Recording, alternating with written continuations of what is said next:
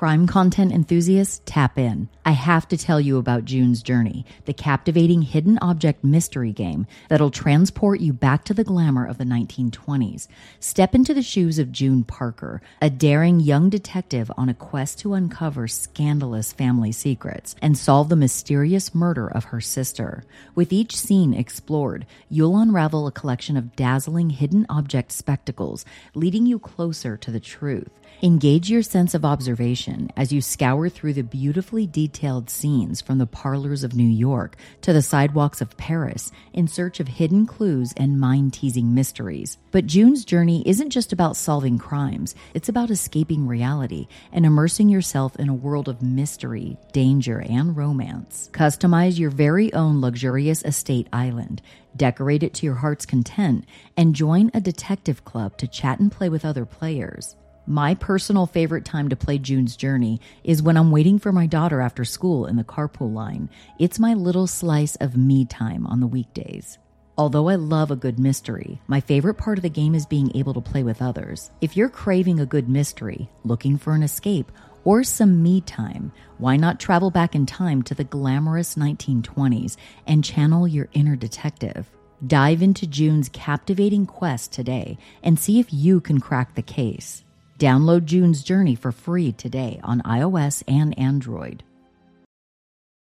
The days are about to get a lot more sunshine. Is your summer wardrobe ready? Right now, my listeners can give Armoire a try and get up to 50% off their first month. That's up to $125 off. Just visit armoire.style slash murderish. That's armoire.style, A R M O I R E dot style slash murderish to get up to 50% off your first month. With an Armoire clothing rental membership, you can curate the ideal summer wardrobe with high quality, unique brands tailored to your taste. Simply take a five minute style quiz to choose items from your personalized dynamic closet. Your selections will arrive at your doorstep in as little as two days. When you're ready for a refresh, swap them for new to use styles. I love the idea of renting designer clothing, and the more I rent from Armoire, the more spot on they get with what fits my style. It's hard to make time to spend an entire day at the mall, browsing through every store and trying on countless outfits, only to leave with just one. Whether you're getting ready for a special evening, packing for a business trip, or searching for the perfect dress for a formal occasion, Armoire will have you looking your best without the hassle of fitting rooms and their harsh lighting. Right now, my listeners can give Armoire a try and get up to 50% off their first month. That's up to $125 off. Just visit armoire.style slash murderish. That's armoire.style, A-R-M-O-I-R-E dot style slash murderish to get up to 50% off your first month and never worry about what to wear again. Try Armoire today. Now on Netflix, inspired by the unbelievable true story of a fake hitman, comes the new movie, Hitman, from Academy Award nominee Richard Linklater. At 96% certified fresh on Rotten Tomatoes, critics are calling Hitman a smart, sexy crime thriller with surprises at every turn. Starring Glen Powell and Adria Arjona, Hitman. Now playing on Netflix and in select theaters. Rated R. Hey everyone, it's Jami. You're in for a real treat today. This is a very special episode featuring none other than true crime legend Josh Mankiewicz of Dateline NBC. My good friend Kari Martin of the White Wine True Crime podcast and I got together with Manks and recorded this episode. We talked about murder, relationships, Dateline episodes, Scott Peterson, our childhood, and Eminem even came up during our convo. At the end of the episode, you're going to hear a little ditty that Kari and I wrote and performed for Josh. Once this episode airs, any dignity and self respect that Kari and I had will have been flushed down the toilet. But I have to say, it was well worth it. So stay tuned if you want to bear witness to the exact moment when Manks decided to file a restraining order against the two of us. Rebecca Ogden, you are the most recent show patron, and I want to send a big thank you your way. I appreciate your support for the show. And guys, don't forget to mark your calendars for October 6th. This may be the last time you'll hear me plug the meetup on the show because it's only a week and a half away. Kari and I are hosting a true crime podcast meetup along with a bunch of our friends. The meetup is going down on October 6th at Idle Hour Bar on Vineland Avenue in North Hollywood. It starts at 4, and in addition to Kari and me representing White Wine True Crime, Pretty Scary, and Murderish, you'll also see the hosts of The Cleaning of John Doe, Murderous Minors, The Pros and Cons, Crime with Three Eyes, and possibly a wildly popular true crime pod who remains a mystery at this time. I think it's the kind of thing where we won't know whether he or she will be able to make it until the day of the event. That said, there might just be a Josh Mankiewicz sighting at the meetup because he said he'd join us as long as Dateline doesn't have him out of town on assignment. So don't miss out. There are no tickets to buy. Just clear your calendar for October 6th and join us for cocktails and crime talk. I really hope my IE and LA friends show up. The meetup is right in your backyard. I can't wait to see some of you there. All right, let's get into the show.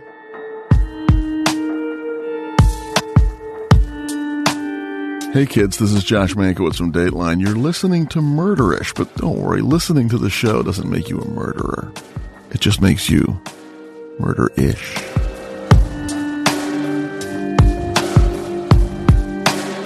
All right, guys, we're here together. Finally, we've been talking for a while about putting this together.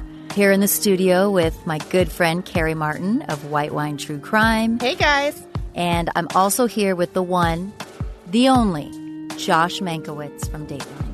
I'm feeling particularly murderish today. yes. I love it. And you're on the right podcast. Yes, absolutely. So, anyway, I was so looking forward to this. We have so much to talk about. I want to get right into it. I'm curious. I have some curious questions for you, Manks, because I've been a fan of yours forever. I wanted to know when the opportunity to work on Dateline came up for you, did you already have an interest in true crime or was it just kind of a good gig to have and It was a great gig to have. It was 1995. I had uh, I'd been a uh, I'd been a political reporter for most of my career. I started off in Washington covering Congress when at ABC News back in the uh, mid to late 70s. I was not on camera then, but I was still covering Congress. Um, then I went on the air in DC at the ABC affiliate where I also covered a lot of local politics. Then I went back to ABC News as a correspondent. I covered the 80 and 84 presidential campaigns, and I did some general assignment stuff too. I was in. Remind us who was running for president at that time. Well, Reagan won in 1980 and he got reelected in 84. And I wasn't on the Reagan campaign either of those years. I was on other challenging campaigns. I was on, uh, John Connally's campaign. He was governor of Texas and he ran and, uh, and, and didn't win. But he was kind of an early front runner. It was fun to be, uh, following that campaign around. They had a lot of money at that point. Uh, but Reagan eventually won pretty easily in 1980 and then very easily reelected in 84. I was on that, I was on the road all that year with Mondale, who was running against him, and Geraldine Ferraro, who was running for vice president that year. So it was fun. I mean, I'd seen, saw the whole country, you know, uh, mm-hmm. crisscrossing back and forth. And of course, you never get any sleep. Campaigns are fun if you're, if you're a reporter, if you're a young reporter, it's a lot of fun. so then, um, I left ABC News in 1986 and I went to WCBS in New York uh, the local station owned by CBS, which uh, I started off covering um, Long Island, which was a lot of fun.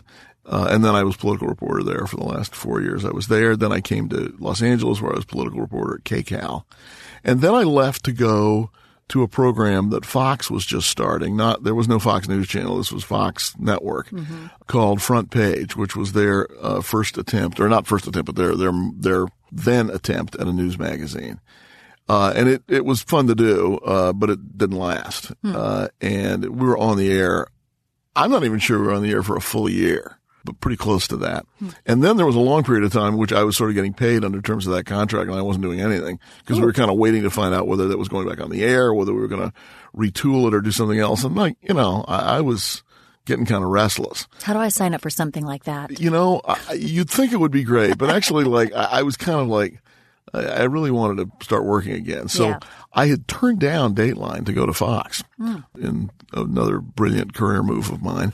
And I went back to Dateline and they were fortunately still expanding. So I sort of took the job that I had turned down earlier, but Dateline wasn't doing true crime then. Ah. Uh, so Dateline was kind of the, uh, the cooler, slicker 60 minutes back then. We were doing four or five stories an hour, some of them you know, eight to 15 minutes long, some of them one to two minutes long.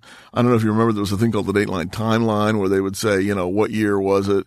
This happened, this happened, this happened, right. and they give you a choice. That was very popular. Uh, there was, we did a thing where, uh, where we pitted a money manager, a guy who picked stocks against a chimpanzee who picked stocks, stocks? picked stocks by awesome. grabbing at Sounds them. like me when I pick stocks, but I don't really pick stocks. And this was not just the one thing that we did. It was over a, you know, a period of some months. We'd go back and, and see how they were doing. And the weird thing was the chimp actually did okay.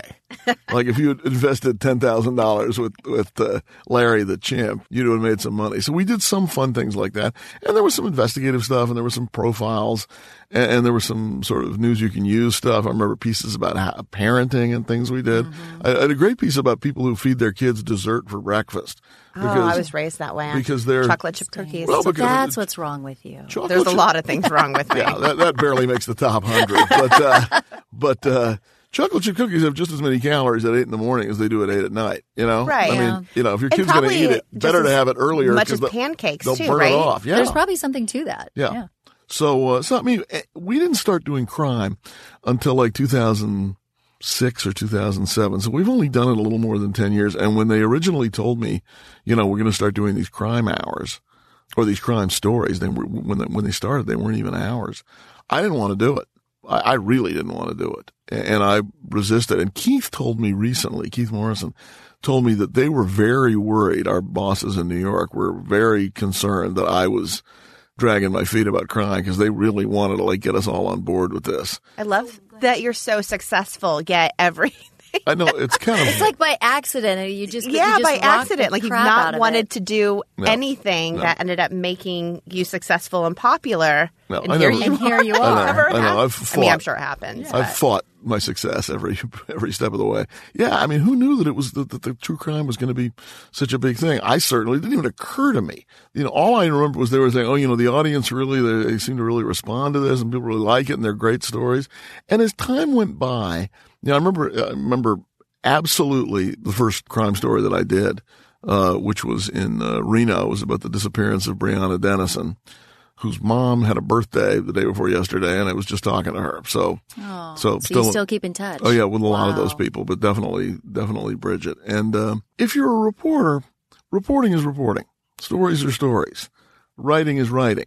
And I'm not sure that if they had said to me, "We're going to change Dateline to make it like um, Entertainment Tonight," I'm not sure I could have followed that. But I was wrong about true crime it ended up touching people, the audience, in a way that a lot of the other things we were doing didn't. And people, as you know as well or better than I do, the two of you, I mean, people have opinions about this that are far more fervent and determined and well educated than their opinions about anything about, Yeah. you know, politics or the mm-hmm. weather or sports. I mean, people really, really care about this. They're passionate about it. And I really think, I mean, I see in my own download numbers for the podcast, and I'm sure you see the same thing. I mean, it is largely women. Women, I would say, you know, I'd venture to say that it's probably just under 90%. Uh, You know, it's, it's mostly women who are the audience of true crime TV, podcasts. And what do you, why do you think that is? I don't know the answer to that. I, uh, I mean, it's, um, I mean, certainly when we all were at CrimeCon together this year, the audience was, Women. I mean, what, 90 something percent women. It, was wasn't even the close. First year too, and if there were guys, all of them looked like how I would look at the Super Bowl. Like nobody was into it. Right, Their like- wife, like- or, Yeah, or like girlfriend I'm here drag them because- Oh yeah, no, no, I talked to a lot of because they guys who felt said, like- "Yeah, why would we come here?" Yeah. Yeah. And I always find it special, like, you know, in my social media groups and things like that, when I do have a man who's very engaging, you know, after we, you know, do an episode or the, or a, you know, a crime happens and they want to talk back and forth and talk theories. And I'm like, oh, there's a guy who's interested because it mm-hmm. really is just so overwhelmingly women. And I, I have a little bit of a theory on it because I think about it all the time. I don't know why I'm kind of obsessed with it, but it might be kind of the same reason why women love reality TV. We're curious creatures. Mm-hmm. We want to know all the details. We also want to know how other people live. We want the tea. Mm-hmm. We want to know how other people live. And so we want to get into the mind of these killers, understand it, dissect it. We're curious. We're nosy. I don't know. I mean, My theory is this. These stories, particularly that we do on Dateline, they're not really about murders. Hmm. They're about relationships. Mm-hmm. agree. women are always more interested in the details of relationships of why they went right and why they went wrong than men are. Men frequently can't even like tell you if they were forced to. They couldn't tell you like this didn't work or why or why this is working. Men don't think about that as much as women do. Mm-hmm. I'm not saying when men don't think about it at all, but they don't think about it as much as women do. Women are very interested in why things don't work out or Yeah. so if somebody you know says those two are wrong for each other, those two should stay away from each other, that's probably a woman. Agreed. Yeah. So I'm a business consultant for work, and I always say that I don't dissect the reports that I'm paid to analyze the way I'll dissect a text from a guy. Oh my gosh, such a good point. I mean, it's so true because it's it's it's jogged your interest. I mean, you want to dissect it and know- Screenshot it, you send it to your friends so they can dissect it. talk about it for days, weeks, You know, I, I talk- we talked about this. Uh, I I talked about this a little bit at CrimeCon, which is like, you know, I hope that no one in the audience is ever touched by violent crime, Mm-hmm. but almost everybody has a relationship that didn't work out. right. Almost Right. everybody either was betrayed or felt betrayed or felt like they might be betrayed or betrayed somebody else or was accused of betraying somebody else. I mean, those are all tremendously common themes. I mean, we don't do stories very often about excessively bloody or violent crimes or random crimes or serial killers or sex crimes. Almost all the, the stories at Dateline are the stories of, of families and of relationships and of decisions that you could see yourself being part of or couldn't see yourself being part of. Like, so true. like, you know, okay. I mean, I get getting divorced. I don't get killing my ex. Right. You know, that's the kind of thing that we end up doing. And that's the kind of question that we sort of want people to ask themselves when they're watching Dateline. I understand, I guess, snapped because I'm very passive and bubbly and easygoing. But I've definitely had my fair share of bad relationships, not physically, but emotionally, Yeah. where it's like some of the things that come out of my mouth and that I say to this person Right. are so just like, I don't talk to people that way. But you tend to find in relationships, yeah, you can. I'm not saying I get it. I wouldn't go to that point where I But you can you have some somebody. understanding of it that that and Josh, you had mentioned this in, in in previous conversations regarding the Jodi Arias case. Yes, a lot of people think, and probably for good reason, that she's a psychopath and she's evil and what she did was disgusting and deliberate. And I believe a lot of those things, but, and it's not an excuse, but he treated her very poorly and he got her to a point where she snapped. And I'm not going to say she snapped and it's a crime of passion. I don't believe that it was, but I do think that he aided in her kind of going crazy. And it's And- not his fault. He's the victim, Yeah, no, no. I mean, nobody, I mean, but no he amount treated of, her terribly. he- he- no amount of true and no amount of treating somebody badly is an excuse to, to kill them. No. But, uh, I mean, unless it's, you know, self-defense or something like that, which I think is not, uh, was, was, was not borne out to be the case by the trial in, Right. in that particular case. But th- that's sort of the perfect example of what I'm talking about because that's not really the Jodi Arias, Travis Alexander case. That's not really the story of a murder. That's the story of a relationship that ended in a murder Right. Right. and and that's why people were drawn to it. It isn't because people were fascinated with someone getting killed, but the details of the backstory of what led up to that. That's clearly what drew people in and made people. I mean, when I covered that trial, I met some people who worked in an office in like Michigan or somewhere, and they had taken their annual vacation these two women who sat next to each other, like in some insurance company, and flown to Phoenix and waited in line to get into the trial. Mm-hmm. It was the first time that I'd ever seen the criminal justice system as some kind of spectator sport. And before that, I know it had happened with the with, with Casey Anthony Yeah, when there were course. these Florida. giant crowds Yeah. there. Those two were sort of the first time, and I didn't cover that. Dennis Murphy did, but I remember seeing it on television. The, the lines to get into the I courthouse. think they would in have Florida. lotteries to Yeah. see who could get in. Yeah, I mean, it was it was astonishing. Yeah. And again, with with Jodi Arias, and it'll happen again. I, I remember there was an expert in the in the uh, Arias case who testified. I think on her side. Don't hold me to that. I believe so, and uh, about some psychological defense uh, for what had happened. And that woman had written a book, and all of the people who saw themselves as advocates for justice in this case went online and gave her book terrible reviews. I'd never seen anything like that happen before. That sort of, you know, participation by the audience directly in the lives of someone associated with a criminal trial of which you were absolutely no part at all, except you were an interested spectator. And people just have such a visceral reaction to Jodi, somebody like Jodi Arias, Casey Anthony. So, well, especially with Jodi and um, Travis, they're a good-looking couple. Yeah, they're the couple next door. But what also made it sensational, she was very brazen. And I don't know if you remember, Nancy Grace was very outspoken about her disdain for Jodi. No. Yeah, I know. The one time she was outspoken. That's not like Nancy. no, it's weird. and Jodi would be tweet. I don't know how she was able to tweet, but she would tweet things at Nancy Grace based on comments Nancy would make about Jodi. I mean, it was just very interesting. The back and the forth, a prisoner and a reporter I think she had a friend tweeting out, outside of that would make outside, the most sense. She was calling every day and, and, and saying what the but what, Jodi's what the crafty. tweet. like you don't Uh, know. She is. and and she only followed like you know like a dozen or so people, of which briefly I was one because I'd done a story on that, and I started Brad. getting on Twitter. I started getting these uh, these uh, sort of hate messages from people. You know, how can you follow you? I, you know, I want you to unfollow her. I'm like, yeah, you're Listen, not. Yeah, yeah. I'm. Were I'm you covering, unfazed by that? I'm covering. Yeah, of course. I'm like, I'm covering this story. I'm going to follow whoever I he's the bad want. boy. Yeah. Uh, that's exactly bad boy right. of Dateline. He really Yeah. is. but yeah, it was that was actually pretty interesting, and this is the same the same kind of thinking that led people to go review that book.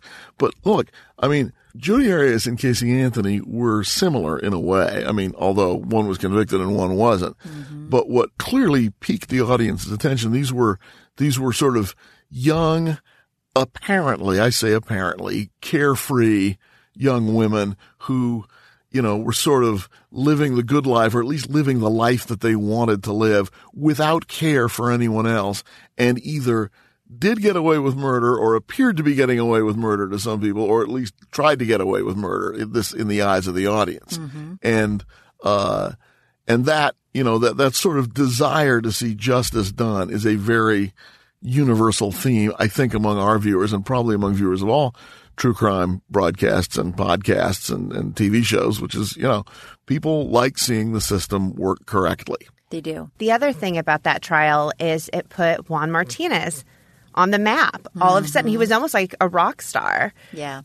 to a degree. And I remember he wrote a book, and then you know, having a true crime podcast, you'll have different publishers reach out to you, and he was one of them. And we got to interview him. And what I loved about our interview with with Juan was I th- you saw him on Larry King, you saw him going on all these different shows or radio or whatever it might be, getting asked the same redundant questions. And I think for our podcast, it was just kind of silly where I was like, I don't think he understands Yeah. who he's talking to. No, I'm sure he did. And so I think he enjoyed the fact that he could laugh and kind of like let down his hair, and he, he was a lot of fun. But I Uh, think on your podcast, every time he said something, you should have said, I object.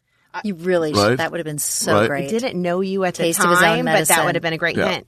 Yeah. um, afterwards. But it does. It puts these different prosecutors. I we actually just um, recently were asked to interview Jose Baez about Aaron Hernandez. I mean, it, it, it is. I mean, these Yeah. people become yeah rock stars to a certain degree, much like you were at CrimeCon in Yes. Nashville. Oh, yeah. I want to talk about CrimeCon, but going back to your point uh, regarding Juan Martinez, I mean, the, people like him, you know, Was, was he he's- at CrimeCon this past year? No. but people talked about him. There was somebody that was involved in the case who was there, but all people could talk about was Juan Martinez. I mean, he's got his own cult following. Well, you know, because I, of uh, that case. The, the Jodi Arias case was not my first Juan Martinez experience. Right. You said you knew him Uh, before. He we'd done a two hour dateline on a uh, on a case that he had prosecuted several years earlier. A guy named Doug Grant, who was accused and convicted of killing his wife in Phoenix. He was a big nutritionist. And Juan was doing the same thing on that that he did in Jodi Arias. I mean, he was a tiger in the mm-hmm. courtroom. He was very entertaining. Very effective. How long have you been putting off investing? Whether it's because you don't know where to start or you don't think you have enough money to invest, Acorns makes it easy to start automatically saving and investing for your future. You don't need a lot of money or expertise to invest with Acorns. In fact, you can get started with just your spare change. Acorns recommends an expert built portfolio that fits you and your money goals, then automatically invests your money for you. I love Acorns because it makes investing accessible to everyone. It can be intimidating to learn something new, but I've found investing with Acorns incredibly easy. I just set it and forget it. And then I just check in on my investments every now and then. I really love their roundups feature. It rounds up my spare change when I swipe my debit card, and then it invests that money for me. Head to acorns.com slash murderish or download the Acorns app to start saving and investing for your future today. Paid non-client endorsement. Compensation provides an incentive to positively promote Acorns. Investing involves risk. Acorns Advisors LLC, an SEC registered investment advisor. View important disclosures at acorns.com slash murderish. And when I walked into the courtroom for Jodi Arias, like they were just getting started. Like they hadn't actually, the judge was there, but hadn't actually hit the gavel yet. And he turns around, Juan turns around, he says to me, you never write, you never call. He goes, oh, I'm like, well, sorry, here we are. Yeah, here we are again. Yeah. That is awesome. Yeah. He seems like a funny guy. Um, Yes. You brought up CrimeCon. And that's where I met you, Josh, which was, I was so looking forward to that. We had so much fun. There's so much to talk about there. But I mean, what are your overall thoughts about CrimeCon? I mean, what do you like about it? Is there anything you don't like about it? I mean, what were your thoughts? I, I've never, I mean, the thing I liked about it was it was a chance to sort of meet the audience. And that's the audience. I mean, it's not like there, I- I don't think there was anybody there who heard us speak, the Dateline panel, and thought to themselves, huh, Dateline. I should check that show out. Right. I mean, like, uh, like that's our audience. They're already watching. They know everything. yeah. Well, you had been to the first one. I was, in and I- Indianapolis, just you. And it was because of the reaction there, which was a much smaller Mm-hmm. crowd, that I said to our bosses, like, we got to go and you got to make Mm-hmm. everybody else go. And I thought it was wonderful. I loved meeting everybody. I can honestly say, easily say, I've never encountered that kind of reaction anywhere. Um, Really? I mean, I, I mean, not just, it's not just recognition. It's not really being like a rock star. It's not that they think you're some celebrity. It's that they feel like you're all on the same team. Totally. You know, like we're all part of the same effort. Yes. I mean, it's less like a, it's less like a rock concert and more like, you know, Tony Robbins or something. You know, like we're all point. in this together is the Right. feeling that a lot of those people have. And I thought that was great. I mean, it was, it was sort of great to feel this kind of synergy with the audience and they, they know everything about every case. They I mean, people will say to me, you know, on this in this case, why didn't the San Diego police use luminol? Like, uh, that was four years ago. I'm not sure I remember, but I mean, they've really dissected everything. Right. Well, and I think people expect you because of who you are and the show that you've been on for so darn long. They expect you to be an expert on all cases. And it's weird, and I'm sure you And I- get this too, Kari. And I am when we're doing them. Right. And I'm sure absolutely you do a deep dive on every single one and you know it like the back of your hand.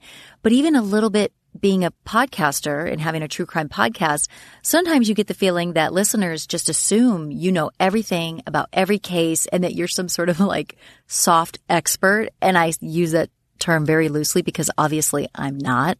I'm a mom, three kids. I run a business with my husband that has nothing to do with true crime. Mm-hmm. But you kind of get that feeling sometimes that just because, you know, you have the podcast, but especially in Josh's case, I can imagine that people just want you or think that you're the expert on every They're single case. constantly saying to me, you know, what happened in the mystery at Crystal Cove. I'm like, Yeah. uh, which one was that? And they're like, the guy who killed his wife. I'm like, I need a little, Ooh. I need a little Need more than more. that. Yeah. Even with podcasts, I can't remember. I'll have people quote different things I've said or ask about a certain you know, subject that we covered, and it's the same thing. I remember one time, I think it was like Entertainment Tonight, they were asking George Clooney and Matt Damon, like, okay, which one of you said this? And they were giving them movie quotes, and they couldn't remember all their movie quotes because you're right. You immerse yourself in the hmm. project at the time, but then you move on. You move on. Yeah. And you forget. And and one case bleeds into the next for me sometimes. And it's it's embarrassing sometimes I'll be talking to somebody and I'll be bringing up a, a fact in the case and I'm talking about the totally wrong case because I listen to so mm-hmm. much true crime in podcasts. I watch so much true crime. I read so much true crime. It- It sort of like bleeds, you know, one into the next. And I've got the memory of like a 95 year old anyway. Does So- that make your husband nervous? well, I have told him, and it's not a threat ish, but I do think that I know how to commit the perfect murder. I mean, I'm just saying. I, I just let him know that I don't threaten him. Right. I just softly. It's like a soft threat, though. Just, I mean, I, you it's could just out it- there. you just Yeah. laid it on the table and in the- walked away. Just in the ether. Yeah. Yeah, I may have given him like uh, exact details as to what I would do, but I'm not trying to scare Which way him. would you go? Well, I mean, I kind of think that Okay, this is going to sound so terrible. People are going to judge me so hardcore. I promise No. I won't ever murder anyone. Okay. True crime fans don't judge. Okay, good. You know, you're right. I mean, I think that I'll just go with what I think uh, Scott Peterson did to his wife. I think he strangled her, and which is why there was no mess in the house. And if you're trying not to get caught and leave a lot of mess and evidence behind, maybe strangulation is a good way to go. Right, but for a woman to physically It's be able to strangle their husband, and your husband, I've seen pictures, good looking guy. Thank you. And Lawn Kings, is that what it is? He's the lawn king. I'm his lawn Shout- queen. Shout out and to the he's Lawn Kings. Yeah, lawn king. Yeah. What? what? I mean, he's yeah, he's got muscles and a nice body. I mean, you would have to sedate him somehow. Which I've thought about. I mean, no, I haven't thought about it. No, of course I'm just not. saying, since you just brought it up, You've Kari. hypothetically thought Yeah, about it. hypothetically, I've thought about it. I'd have to sedate him because he's a big dude. He's bigger than me, so maybe a little sedation. Um, I'm busy that day, by the way. oh God, because I always I'm thought, free. Thank you. I'm always free. You're my girl because I always thought Josh would help me bury a body, but he's not going to. No, admit he'll that just on cover the podcast. case after. He doesn't later. like to get his hands later. dirty. Um, true that you're thinking of a new slogan for your husband's business. Can we all just get along? Which, by the way, you can use Use. free of charge. Okay, yeah. hold on. While I reach in my, do I need to give you some cash No, for that? it's good. Because that's All yours. Genius. All Okay. yours. All right, I feel We a commercial get coming That on. is very funny. Yeah, so my husband and I have a synthetic grass business called Lawn Kings, and then we have Titan Turf Supply, but that's perfect. Okay, I'm going to let him know. He's going to love that. Checks in the mail, Josh. Absolutely. Um, but yeah, that's that's probably the way I would go. I would do a little sedation. If it, let's just hypothetically, if it was my husband, uh, strangulation. I don't want to leave a mess. I'd somehow have to move the body, which I haven't really thought about, and I don't want to sound like I've given this too much thought. Um, but I may have to pull his teeth out in case the body's ever found. Just saying, Cut off his fingers. or that. I mean, that's Well, in both. really vile usually that not you one or thought of that, other. Carrie. I mean, I would never think of that, but yeah, All of this, I think, kind of illustrates one point that sort of is uh, common in a lot of the stories we do is that there isn't any premeditation, you know, or there isn't sufficient premeditation. People don't realize we leave an electronic fingerprint as we move around. There's lots of surveillance, or I always say lots of security cameras that. Uh, uh, that record people's movements that people are not aware of. See no evil is a Um, show know- on investigation discovery where you they know- solve cases that way. additionally, if your cell phone is suddenly off for the first time for three hours for the first time in mm-hmm. 12 years, that on the other suggests you might be up to something. So true. And on the other hand, if you're like Scott Peterson, you're going to, you know, you, you damned if you do and you damned if you don't. If he would have, you know, turned his phone off, he's damned. But also he made that fake, in my opinion, fake phone call to his wife and left a voice message. Hi, honey. Oh, hi, beautiful. Mm-hmm. I'm coming home. La, la, la, la, la. Like any husband ever leaves that kind of message for his wife. Right. But so it's kind of like you'd have to play it perfectly. And I don't know what that means, but, um, you can't turn your phone off, but you don't want to sound too eager and fake. And some phones have GPS, and so they're able to track and see where Yes. Yep. you went. Yep. Most phones do. I didn't cover that, that story. That was, uh, that was Keith Morrison. I don't know the details of, of that very well. I did a little tiny bit on that right at the end. Most of the people that we do stories about are first time murderers. Yes. and they either get caught because they make some mistake that they weren't thinking about, or they don't get caught because in, some cases they're just phenomenally lucky. Mm. Like the department loses one piece of mm-hmm. evidence or the security camera, which would be recording them buying bleach trash bags and duct Didn't tape work. isn't working that day. right. Or I know right after Hurricane Katrina, a lot of people were out committing crimes because one, evidence had already got washed away, or there was so much havoc. I guess that's the time to do it. Yeah, I go. I would imagine. So it's the time to steal a TV or do whatever you're going to do. Kind of like the um the, after the Rodney King uh, The riots. beating the riots, and people were just going in. I remember seeing that in the news. People Looting. walking in and looting and just running out with a 30 inch TV or whatever it was, and I mean, Yeah. crazy. I work. Um, I'm a consultant for 7-Eleven, and we had franchisees who rem- Shout out. Who, yeah, to the Sev, who remember during all the turmoil that they would literally sleep in their office and protect it because they were open 24 seven. Yep. And just in case they got rioted and looted, and we don't necessarily. I mean, I'm sure they have insurance, but I would just yeah, like they to would say, sleep in the office. I would just like to say that I am the only person here that is old enough to remember when that company actually was open from 7 to 11. Oh, The seven, which the, was where the name must have come from. 7-Eleven in Washington, D.C., the one that was near our house, So was open at 7 in the morning and closed at 11 at night. going back to your youth, because I am fascinated by I'm- what kind of, I guess, child you were. So we were talking this morning because I was like, I feel like Josh went to college, but I don't remember where. So then I came across it when I was Googling you today, which, by the way, the searches for Josh Mankiewicz are so funny. Yeah, what's Josh with that? Mankiewicz gay, Josh Mankiewicz stroke, Josh Mankiewicz net worth. Actually, I did pop on because I wanted to see Which you know is exactly where we are going to lunch correct. today. We know exactly Right, how much it you have in your bank account because of that. Yes, that's good. A hundred percent. So you graduated the year after I was born. Really? yeah, 1977. Was it Mm-hmm. Haverford? Haverford. Haverford in Pennsylvania. It's in Philadelphia, yeah. So tell us a little bit like about you growing up. I know you kind of were brought up in the spotlight, but I'm curious what kind of kid you were. I was very small for my age for a long time uh, until I was about like in like I don't know like probably ninth or 10th grade. I wasn't a good athlete. I was always the new kid. We went- I went to seven elementary schools because we, we moved around a lot. So none of that is a particularly good recipe for having a lot of friends growing up. So I was sort of you know bookish and studious and kind of a class clown now and then, which I could see that. Sadly, I never got rid of that. uh, but yeah, we, we started in, uh, in, in, here in Los Angeles. We moved to Peru because my dad was in the Peace Corps then, then back to Los Angeles to a different part of the city, then to DC. So by the time I was about nine years old, I lived in, in DC. And then I lived there all through high school and I went to college in Philadelphia and then I came back to DC and, and worked there after college. That's where my parents were. But LA was sort of always home because all my other relatives except my parents were, were, were here. But, uh, yeah, I, um, I read a lot. I watched a ton of television growing up.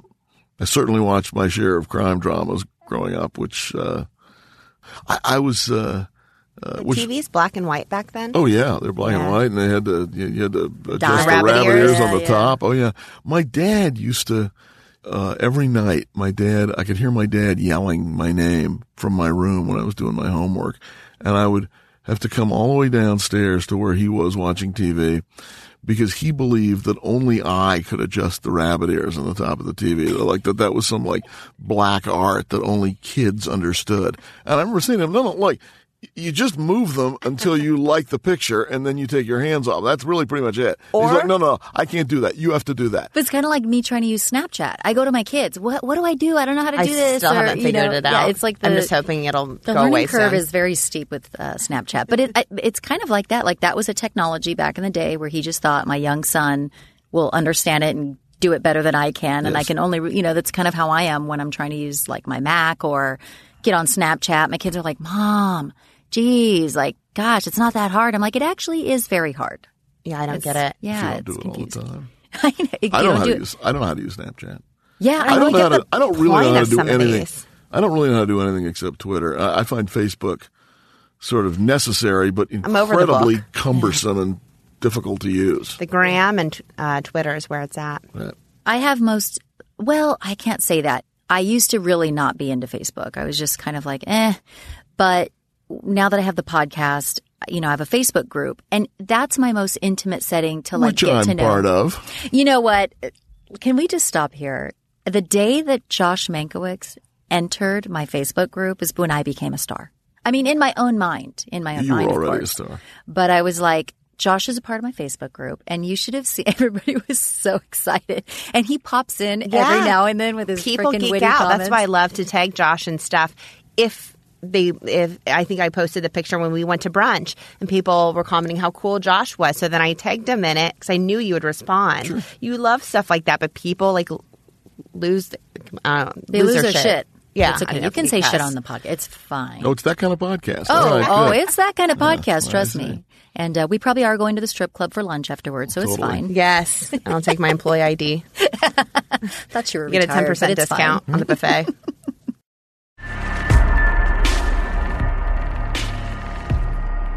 So I kind of wanted to know, Josh, like if you had a do over in life, if you weren't working at Dateline and you could choose anything, what would you be doing as a career if you could do anything? I'd be I'd be a correspondent for Dateline. Got it. So I you mean, love this it that much. Oh yeah, this is the thing I always wanted to do. I mean, I'm not saying Cool. I grew up thinking to myself I want to cover murders for a living, Yeah. but I definitely wanted to be a reporter.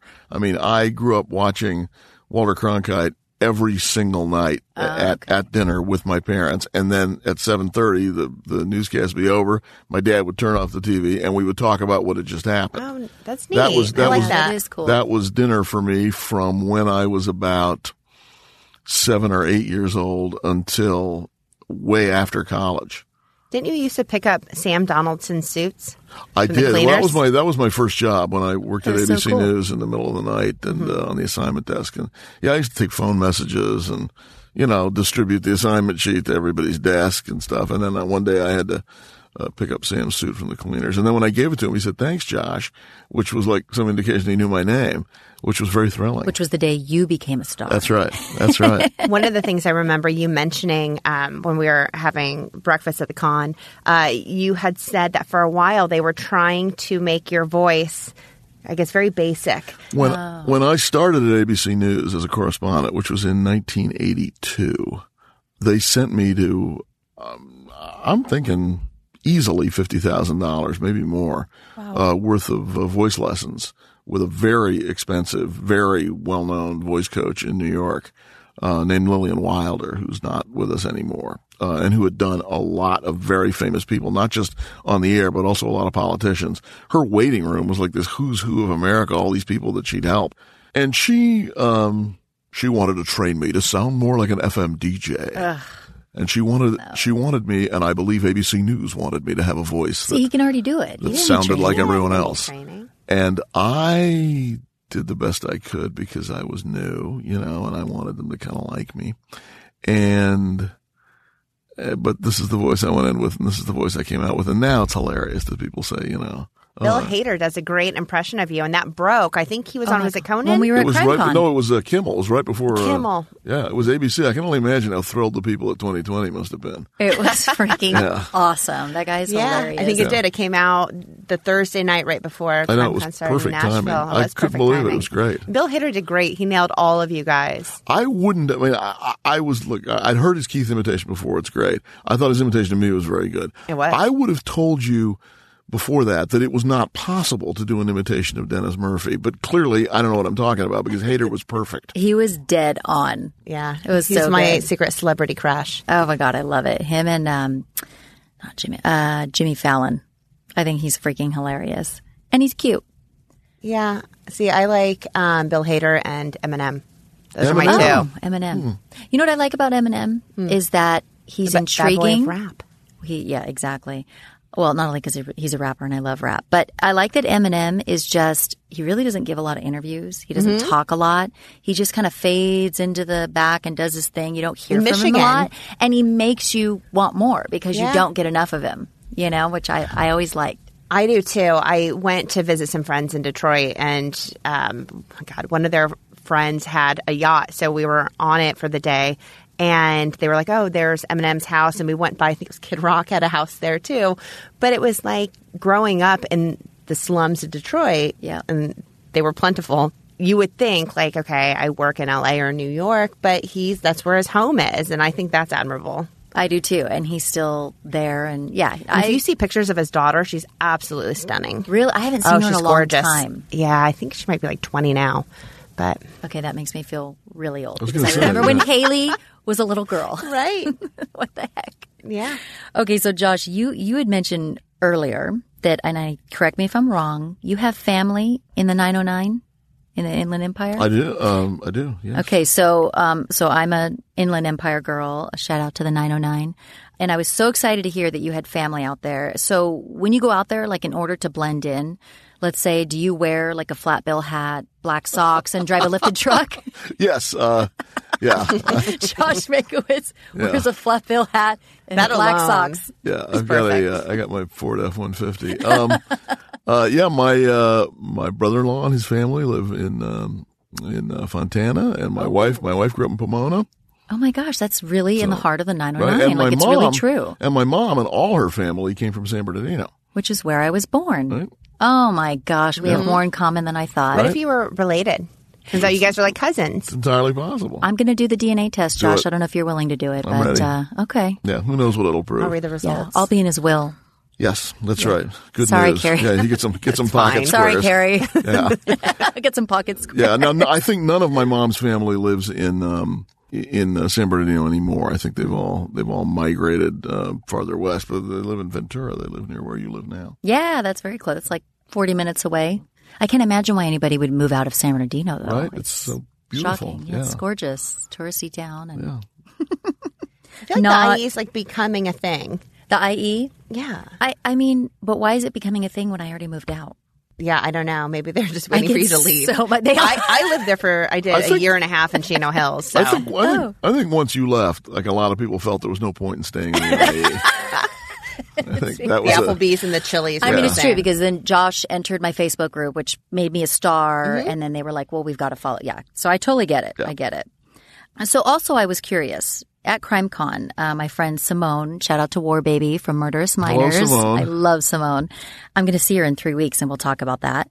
A woman and I'm, basically. and I'm coming to that, right? Wh- you know, Well, are you you? said have you you're scheduled, RSVP'd If I'm there? here, if I'm here, uh, was it during the week or is it on a it's a weekend? Saturday, It's on a at four. Okay, I might be able to do that. Yeah. Yeah, we're we're gonna hold you to that. Okay. Jo- And now that you're in my Facebook group, you can click yes on the invitation. Wow. All right, we can share an Uber. Sweet.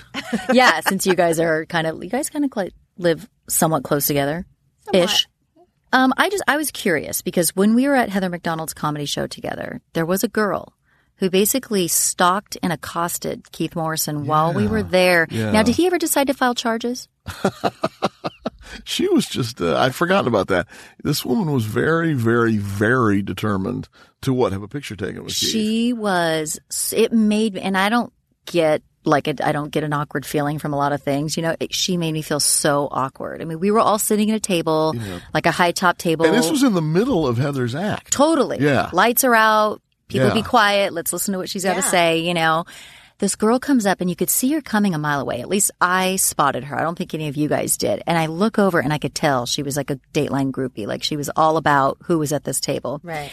And she just zeroed in. She saw Josh, she saw Keith, and she was just like, like mouth wide open the whole time. She approaches the table and she's just pointing awkwardly at Keith like this. She's just like looking at it and he's just like, uh, Did, did she? Did he want her to? Did she want him to sign up? she sign wanted something? a picture. And she basically forced him and he tried to give her the hint, uh, Like, hey, let's do it later. show. yeah, he was kind of signaling with his hands. You know, Keith is really calm and cool and such a sweet guy, you know, but he was just kind of like, uh, kind of giving her hand gestures like, let's do this later. It's kind of rude. She was having none of it. She went behind him and forced him. Yeah, that's so right. I can imagine if I were Keith, he, he would be thinking, okay, so now there's a camera in my face. So I guess I'm smiling now. I, so they took a picture and then she accosted Josh a little bit. I don't but you were a little that. more, I don't remember that. she came up to you and she was like, Josh Mankiewicz, you know, she pointed at you and it was hilarious. So I just wanted to know if you filed charges. I guess no, not. No, no, no. And, and usually, uh, I mean, my contact with the audience is like, I don't even, I'm not even going to say it's 99% favorable. It's, it's 100% pleasant. Oh, yeah. I mean, I never have any trouble with anybody. No, people love you. And you, we saw Josh in action at CrimeCon. I mean, you really were, you must have been exhausted, by the way, but you handled every person that approached you with grace. You talked to everybody. Hey, you, look, I mean, this is like, you know, um, I mean, this is a business and those are the customers. If you ran a dry cleaner and people came up to you in the street street and said, Hey, you know, I love the way you press my shirts. And you said, get away from me. You know, they wouldn't come back. Or shut Yeah. him down. But I would say the other hosts are more reserved. You're definitely the one I like meeting those people. That's your and I like- personality. yeah, I like meeting those people. I like finding out what the audience is thinking. You know, for almost all of my career, you had no idea what the audience thought. There just wasn't any way of Right, I mean, there's like- no outlet. I mean, you'd get like four letters a year from Did people. you ever get That's fan it. mail when people used to write? oh, fan mail. I mean, a little tiny bit. You How know, like funny. a couple. Yeah. But I mean, basically, no, not like, you know, George Clooney or somebody like that got, you know, baskets of them or, you know, But you had to actually physically write a letter back Every in the now and then I wrote, and then it's then it went to email, Mm-hmm. and instead of getting you know two letters a year, you got forty emails a year, but still not very much. Right. And now, of course, Hmm. hundreds of people can talk to you in real time every day, whenever they want. And that's great because you find out what they like, what they don't like. You find out, you know, when you're trying to put something over on them, when you're trying to do some little storytelling trick, you know, like we've discussed many times when we try to disguise whether somebody's in custody or not, right? You find out how well that worked. You know, some people say, I knew it, I knew because of this, or I knew because of this. And some people say, I didn't know, you completely had me. It's great to f- get that kind of feedback from people. Right. In You're very real active time. on your Twitter too. That's how we met. That's right. That is Oh, it. you are very witty on your Twitter. Mm-hmm. I look forward to your tweets. Yeah, I do too. You- they're Very tongue in cheek and enjoyable. Thank you. There's a couple of themes that, that, that seem to be. She seems lovely She about seems- people. She seems, Who are incarcerated and typically have completely face covered tattoos. tattoos. Yeah, they seem Yeah. nice. Uh, robots are to- gonna, robots are going to kill us.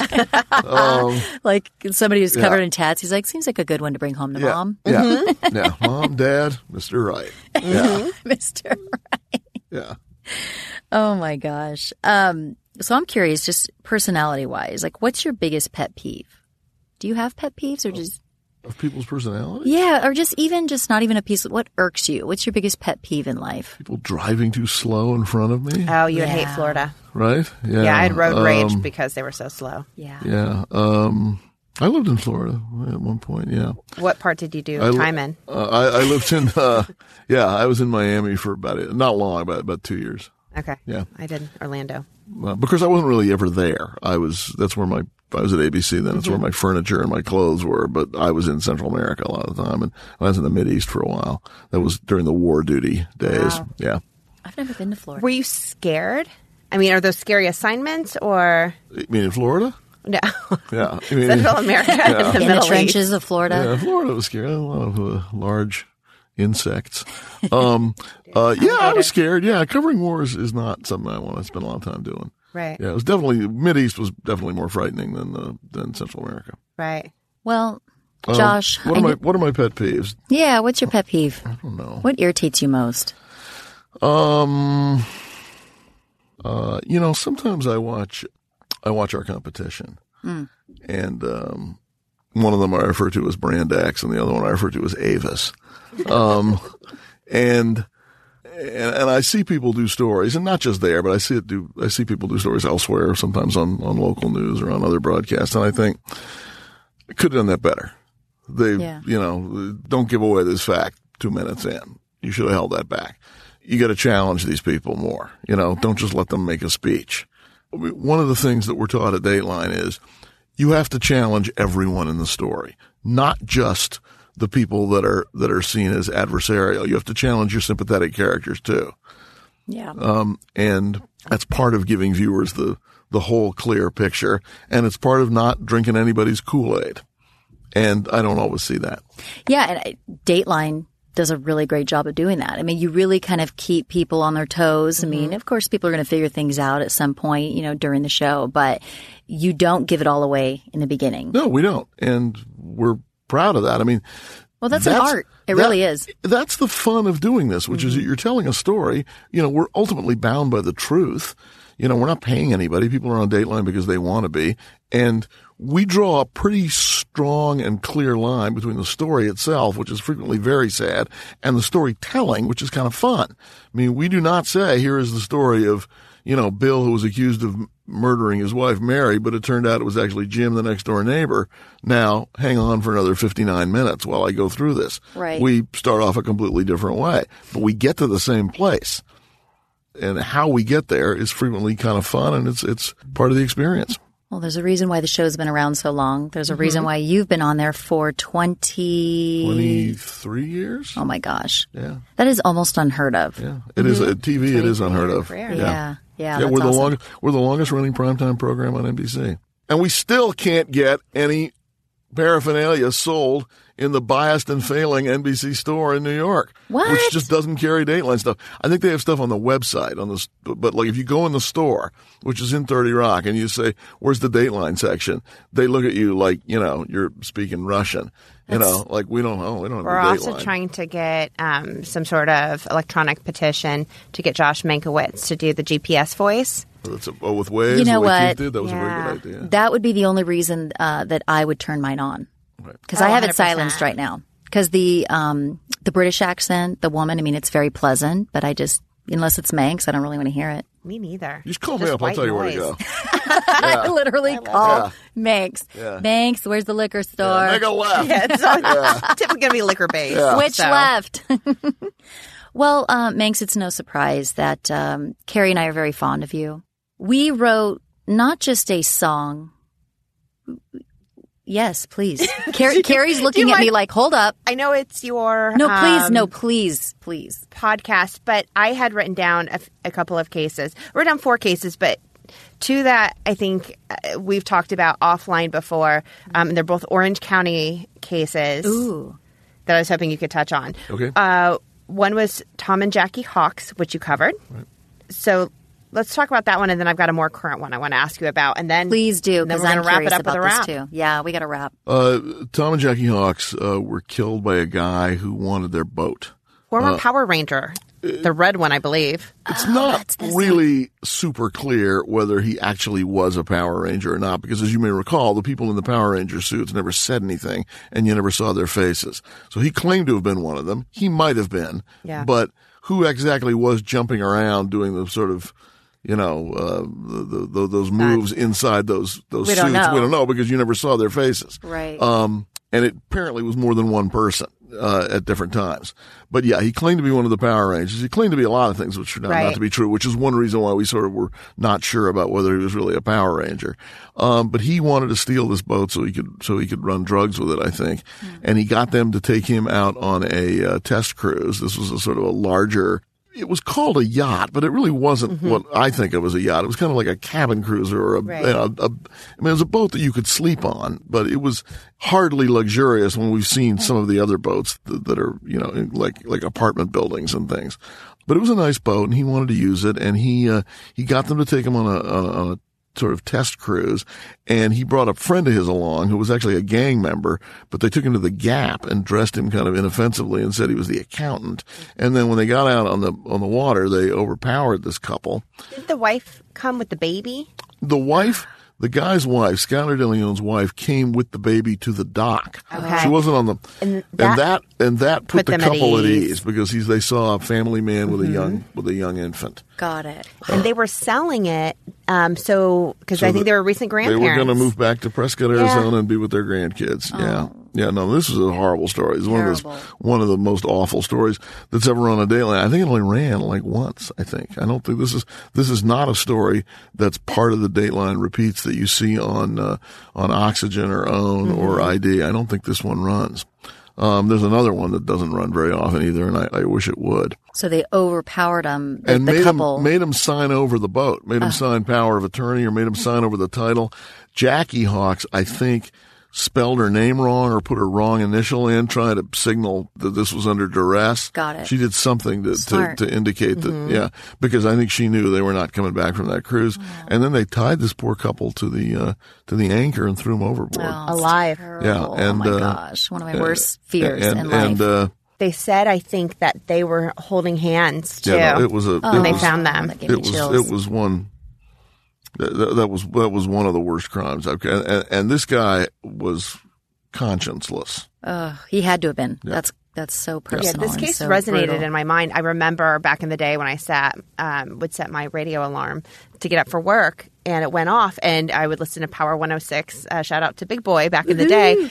But they were reading the news, and they talked about because I live in Long Beach at the time, and this happened in Newport Beach, and they talked about this case and about them being thrown over alive. And I remember just waking up, just being like, oh my gosh, that story's horrific. And then seeing it covered, and we talked about it. And then I think they said he had, Skylar, had gender identity issues, and he tried to cut off his penis in prison. Hmm. I I'm not. I, I- we didn't talk with him about that. But I don't know whether he had gender identity issues or he simply thought that being in the women's prison was going to be easier than being in the men's Yeah. prison because he was a uh, he was a physically very small Yeah. guy. Gotcha. Um, and um, and, and I think he might have thought that being in general population in the in the men's prison was going to be tough, which he And probably was right about. Probably right about He that. ro- he roped in too. He didn't he do a stint in S- Seal Beach, and he got a security guard. I think.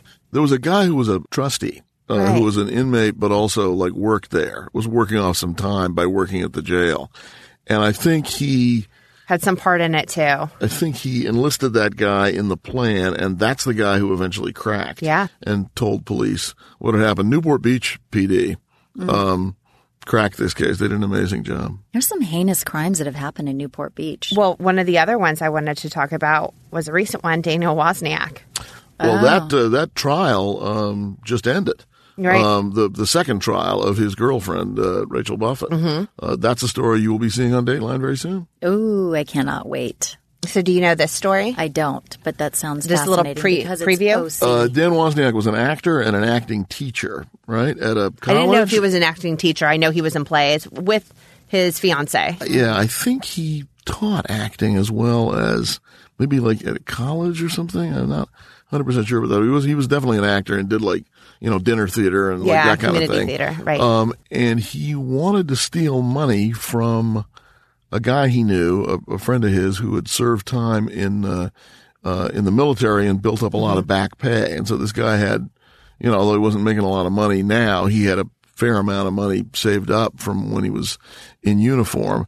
And uh, this guy Wozniak wanted to steal his money, and the way he did that was he he killed this guy, and then he used that guy's phone to send some text messages to a friend of the victim mm-hmm. and get her to come over to his house. Then he kills the girl whose name was Julie Kibuishi, mm-hmm. leaves her there, stages it to make make it look like it might be some kind of sexual assault, mm-hmm. which was weird because the victim and Julie didn't have that kind of relationship. Right. Um, and then disposed of the body of the uh, of the first victim, Sam Herr. I think And- dismembered him. I think did, but Yeah. mostly, This is a but but, but that was later. But I mean, work. I think took him out of that place so that when people go looking for Sam, they get into his apartment and they don't find him, but they find the body of his dead friend, and so that set law enforcement off on the theory of. Sam killed Julie and now Sam's in the wind somewhere. That's who we should be looking for. When in fact, he was also dead, but his body was hidden. I think that was the, the dismemberment was part of hiding the body. Uh, eventually that all Played out because of the Yeah. debit card. He Right. paid some kid to go take out four or five hundred dollars a day from like a Chase ATM in Long Beach. to make it look like Sam was still alive. Yeah. It. And Oh so they have gosh. cameras and stuff. They were able to track this kid down who would just skateboard up, take money out, keep 20 bucks. Right. And they saw Go the, home. And they, you know, the police, you know, they saw the, the, the card being used, so they get the ATM footage and they're like, who's that? It's obviously not Sam. Right. Um, I mean, this again, this was a guy who'd never committed a murder before. And, you know, this was one of the critical mistakes because police found that guy and through that guy, they found uh, Wozniak and Rachel Buffett, his girlfriend, was accused of helping him sell that story, not of being involved in the homicide, either homicide, but of helping him sell the lie to police that Sam had been mm. at his house and he'd been with some other guy. That was the story. You know, he was with some other guy that I, I didn't know, but they were together and then they came in together and they left together. So cops are thinking, okay, we need to find that guy, whoever that mm-hmm. is. They go, I can't remember his name or, and and she, according to prosecutors, she was involved in sort of helping sell that story that Sam was with someone else, Crazy. muddying the waters. And so she went on trial and, uh, uh, and was convicted just last week. they caught Daniel. He was at his bachelor party at a sushi restaurant. Oh my gosh. In Huntington I forgot, Beach. I'd forgotten course yeah, about he where, that. was. and That's th- they brought him in in a Hawaiian shirt, and because he's so right. theatrical, he was. I mean, his you get to see the interrogation, and he's just. You Yeah. can tell it's such an act. He's like infuriating, and my guess is that theater nerds probably aren't going to do so well in prison. I would imagine. I would imagine. Another notorious crime that went down in the OC was the Dirty John Yeah, Uh, deal. one- yeah, and I know a- you all, Dateline did a special We on did. it. Yeah, that was, uh, that was Keith, right? I don't remember who did it it. I just Was know I I never watched remember it. either, and Was I did Andrea? watch it. I can't remember. Yeah. It wasn't me. I, I can't remember which one. of them- Which I one. interviewed some of the girls. I interviewed um, John Meehan's first wife, Tanya Bales, his daughter, uh, and then Terra Newell, and then most recently a lady named Kathy who was sort of a friend, uh, somewhat of a relationship with him at some point. But I can't get enough of it. The guy, the guy was fascinating. I mean, true, true. and then when you look at But- the pictures with it, You know, again, I didn't cover that story, but the question, there's two questions. One is like, how could that guy do that to those people? Right. Right. The second is, how do all those women put aside their obvious suspicions? I mean, like real doctors don't walk around in scrubs all the time, particularly Right. not filthy scrubs. Right. Right? How are you ignoring what is right in front of you? And that is a question that I could ask a lot of people who are on Dateline. Well, That's a fascinating thing, and I and I and I think these are all intelligent women. Right. I don't think it has anything to do. I think that when you are preoccupied because you want to be in love and you want to, it is or you, so or easy. you once were and you wanted to go back to being that. Yes, yes. and you're lonely, and there's all these things that play into it that it's very easy to And all of a sudden become you- susceptible. and you don't want to to this admit bullshit. that you were wrong. You're exactly right. you know, uh, look, I mean, if, if if I have one message for women in that situation, it is trust your instincts. If you think yes, that this is wrong, if you th- th- don't try to fix it, you know, if you feel fear from the guy that you're with or his stories aren't adding up and you feel in some kind of danger, don't think you're going to be able to make things right. Get out. and Let- women do want to instincts. fix. I mean, that is an, Yeah. and innate he started um, secluding her from her children. Sure. Yes. The Which is- children Almost immediately. Which is what a lot of guys do. Yes. Yeah. That one fascinates me. And I know that there's a new uh, show coming out on Bravo starring Connie Britton, all about the Dirty John thing. And Oh, I- is that right? Yeah. That's a good idea. Who's playing Dirty John? It, It's it is um, some actor. Air- um, Christian, no, I- Eric Bana. yes. Okay. And he's very good looking. Yes, and he I'm is. thinking that's a really good choice. Yeah. Uh, Connie Britton, I think, will be great uh, as Deborah Newell, too. So I'm curious to watch when it they just when to they see. finally make the Jamie Rice story, and they and they will, it's going to be Connie Britton. I think. I just, yeah, I, I'm just going through the list of Academy Award winning actresses that would play me. I It just, it's, Academy yeah, it's a long Award list that, that would want to, I'm sure. Yeah. Who do you think would play me? Oh, hmm. oh, hold on. I just had a flash. Hmm. It's almost, it's that girl, the Mean Girls movie. The one who says, when she goes, I have ESPN oh instead yeah, of I have ESP. Who was that? Right. Oh, is that the girl from Party of Five? no, that's, she's the one who said fetch. It's so fetch, you know, or you can't sit at our table. It's the blonde girl who Amanda was Seyfried? super ditzy Uh, in well, the movie. Amanda Seyfried, who's a huge Dateline fan. Oh, shout out Big, to big, Amanda. big, big, big, right big. Okay, Yeah. I'll go Amanda. If She can play 20 years older. I'll go Amanda. I'm thinking, yeah, I can't remember her name, but she's the one who said, I have ESPN. Big, but big, meant big Dateline fan. ESPN. That says I can see I'd you say. saying that. well, This is this the moment we've all been waiting for? yeah. It, it- now, if we were stars before, This is Kari, gonna, I hope is you're gonna- ready I- to I'm- sign autographs anytime you're out on the streets and the grocery store because this is going to make us famous. I really feel that confident in our in our abilities. Do but you? yeah, oh, have absolutely. the two of you rehearsed this? Uh, we actually haven't. That's what's going to be so great. Yeah. I oh. rehearsed it to my husband and his first when I first got home yesterday. I, I wrote my version, my part of the rap like a month ago, and I sent it to Right. Kari. But I haven't touched it since then. So when I got home yesterday, I was like, "Oh, I should probably read this thing." So I read it in front of my husband. He's all, "It's mm-hmm. good." He's like, good. "Rhythm's a little off, so work on that." And I'm like, "Okay, okay." So I have He's practiced like, a I have little to, bit. and then he's like, I have to go to my lawyer now. yeah, exactly. And Yeah. he's like, all of your self respect, if you ever had any, has gone down the tube. I just want. To be interesting. Please tell your husband I had nothing to do with this. Oh, I will. He knows me very well, and he knows that this was my doing, and he doesn't know you, but I'm going to blame it partially on Kari. That's fine. That's that's I a can good blame, idea. I can That's- blame that's- for a lot of That's things. That's where I'd go. And Yeah, most of them are my fault. Yeah, she'll take the blame. So yeah, so we wrote a rap, and this is all about you, Josh, and we hope that you um, are honored by it. We hope you cherish Might it Might be puzzled by parts of it. slightly. Okay. But I'm going to go ahead and let Kari. Kari's going to start it off, and I'm going to end it. All right. I'm wondering whether I should. Uh, Are you texting someone? um, I'm wondering whether I, am- I am texting SOS? someone, but I'm also kind of wondering whether I should record this. I think so. Not sure I know how to I'm record thinking. this. We need to have um, evidence when he. Well, he's going to need evidence when he puts a restraining order on us later. Yeah, that's. He'll Or tries to this. promote us as our manager, Easy Manks. This is true. Easy. Easy thanks. That's nice. So yeah, I'm thinking um, we should it it should be recorded. Okay. Um, I don't know how to do, Do that. Do you think that our friend. Do you want to, or is that too? All right, Okay, perfect. we've got a friend who's going to do Oh, it. we have a friend who's going to do that. All Yeah, right, we're yes, good. There we go. Okay, so I'm going to go first with mine. I'm all ears. Okay. Cruising down the five in his convertible, jocking the thugs, clocking the squares. Went to the NBC office to get the scoop, looking super fly in his three piece suit. A car pulls up. Who can it be? It's not Keith, Andrea, or Dennis Murphy. Manks rolls down his window and started to say, It's all about finding that murder Kaye. Okay, some words I had to make up. Wow, that was good. Oh, I'm not done yet. Because the people that murder are rarely hard. It's a jealous spouse, broke friend, or, or a lawyer that's been disbarred. Knowing nothing in life to be legit, don't quote me, boy, you may not acquit.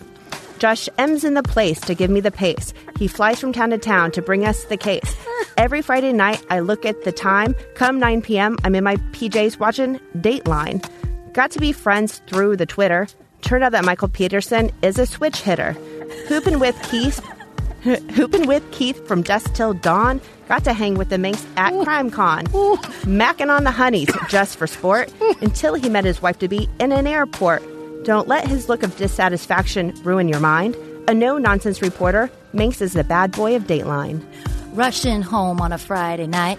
Got big plans to feed my murder appetite. Got the remote in hand. Who else could it be? Only the best show on TV. It's the one, the only, greatest of all time. Ask me what I'm doing. I'm watching Dateline. Another Who Done It. Who could it be? The husband, the friend, or the secretary? Was it poison? Planned? Did it get gory? Enter my boy Manks, he's got the story. He's allergic to bullshit, so perps don't dare. Step up to the dude who rocks a pocket square. Josh Mankiewicz, murder MVP. Bad boy of Dateline, bringing style and swag straight to your TV. Catch me on a Friday, I'm not answering texts. The husband story just cracked, I gotta see what happens next. Manks on the scene, making the husband sweat. Dude's face to face with the baddest TV host he's ever met. He's no match for the Manks cause the Manks don't play. He calls the shots, makes killer husbands pay. He's a jet setter, but his roots are in LA. Catch him riding dirty on the 405 freeway, top down.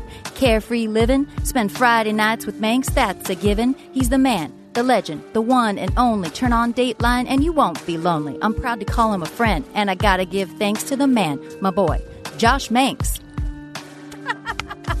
Yay! We did it, guys. So, um, That's all about you, Josh. have your kids like you know gone without food for a week or something? Pretty much. Yeah, I was working Yeah, on like- this for the past month. You're like, Here's uh, some pop tarts. Don't don't bother mommy. I'm like, leave me alone. I'm writing a rap for Manks, okay? Wow. Yeah, that was. Wow, Have we both of captured you. the essence of you? Uh, yeah, I uh, Yeah. to quote Charles Foster Kane, you buy a bag of peanuts in this town, they write a song about you.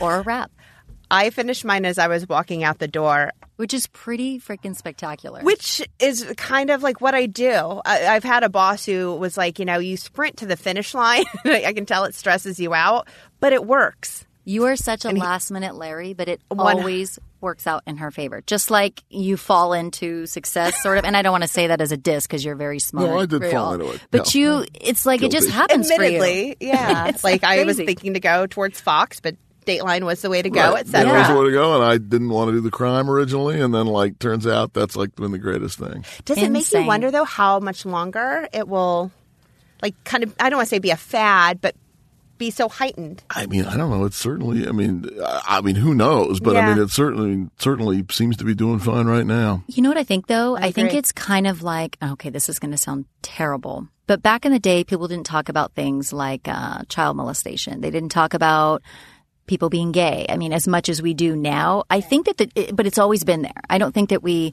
all of a sudden have more gay people or more No. child molestation. I think it's always been there. Unfortunately, as far as the child molestation goes. But I think that the true crime thing, like the fascination, it's always been there. We just really have never No, no, there's made no question thing that there's now. a way to talk about things that we never talked about before, and that's all the social media and things like podcasts that didn't exist just a few years ago. Right. Yeah. I don't know. I, I started reading true crime books, I think, when I was like 12 Oh my gosh. ish. Yeah, I Me mean, I think the I think the interest in true crime predates Dateline. I mean, you know, Oh, there yeah. have been magazines and books and TV shows and movies all about things like that for a long time. And I don't I don't think this I don't think this genre is going anywhere. Right. Yeah, Yeah. And probably just because of social media, there's just more of a heightened awareness and, and podcasting is a thing, at least for right now. Right. That's probably the thing that will die out first. And we're probably going to help it. Actually, after this episode drops, it's going to be dead. I, I do not know what to say about that song. That was uh, that was most impressive. Come on, easy. It was so, around. I mean, if we can convince you once we go offline to be our manager, that would be amazing. We'll talk contracts at lunch. Yeah. Sweet. So speaking of, let's get some chow. Let's get some chow. Let's plug our True Crime LA yeah. podcast meetup because that's going to be so much fun. So myself and Kari and a bunch of our True Crime podcast host friends are getting together October 4th or 6th. It's October 6th. It's a Saturday at 4 p.m. So October 6th, Saturday, 4 p.m., we're getting together at this really cool bar where Gen Y actually uh, held their meetup a few months ago, which I went to. And so I stole their spot because it was great. And what bar is this? Um, Idle Hour. I think it's in North Hollywood. It is on Vineland Avenue. So it will be the cleaning of John Doe, murderish, what? Murderous minors, white wine true crime, Yep. pretty scary, the pros and cons, crime, and a bunch more. Yeah. Wow. So, and end, Manks, if you're around, If I'm we here- would love for you to come join if I'm us. here, I'll be there. we would love it. Yeah, That'd be if I'm awesome. in, if I'm in town, I'll come over. awesome. All right, guys. I think that's a wrap.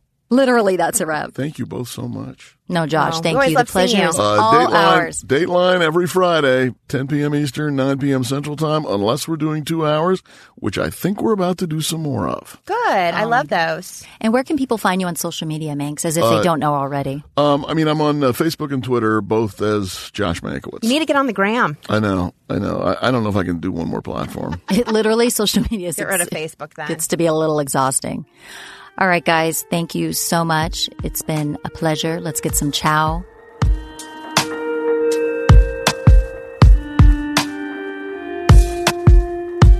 Well, guys, I hope you enjoyed this episode as much as I enjoyed recording it.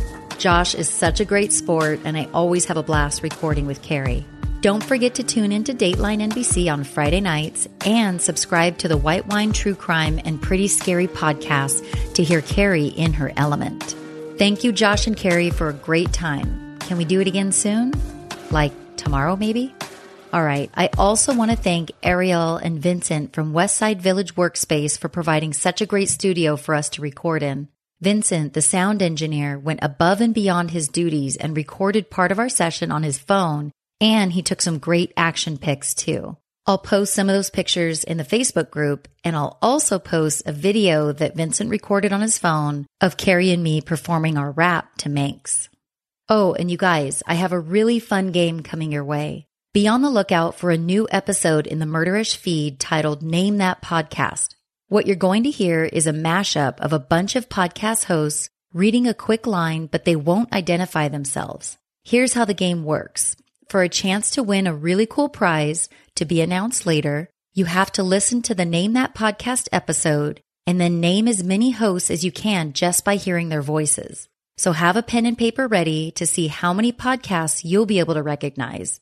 The Name That Podcast game will be available on Murderish soon, so keep your eyes peeled.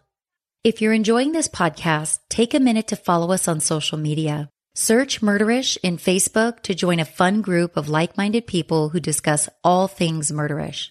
Also, follow Murderish on Instagram at Murderish Podcast and on Twitter at Murderish Pod. Do me the biggest favor and hit the subscribe button in your favorite podcast app. Tell a friend about Murderish and leave a positive rating and review in iTunes.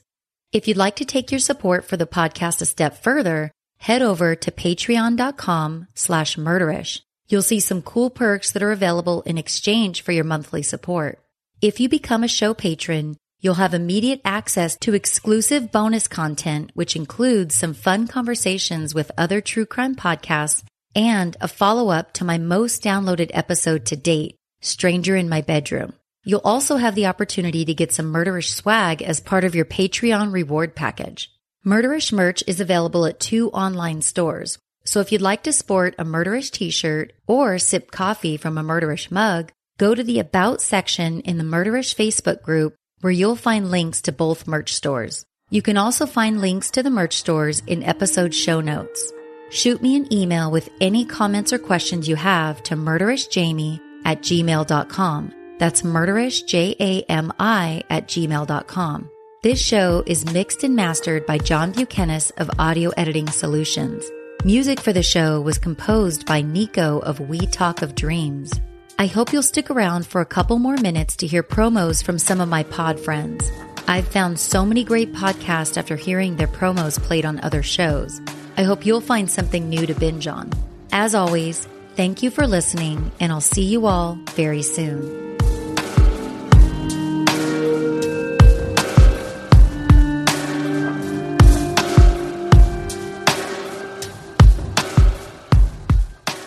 911, what's your emergency?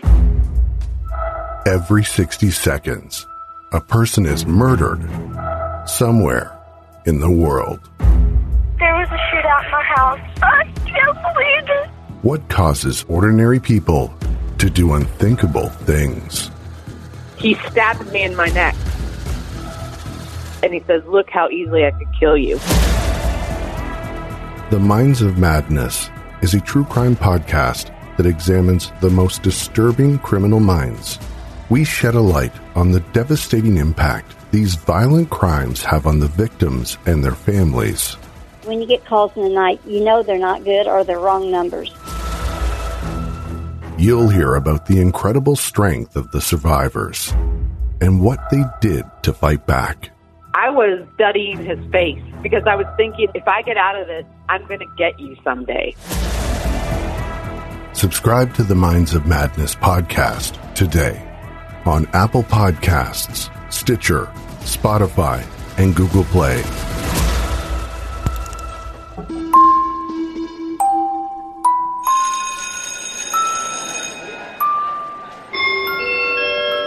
Attention, everyone. This is your principal speaking, reminding you to subscribe to the Murderous Minors Killer Kids podcast so you never miss any gut wrenching tales of parents' worst nightmares. There is truly no limit to the sinister ways that kids commit murder, and you will find their stories here, respectfully told and well researched.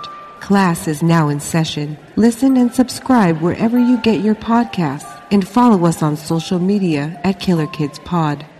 This message was brought to you by War Baby and Resonate Recordings, and remember, don't be scared.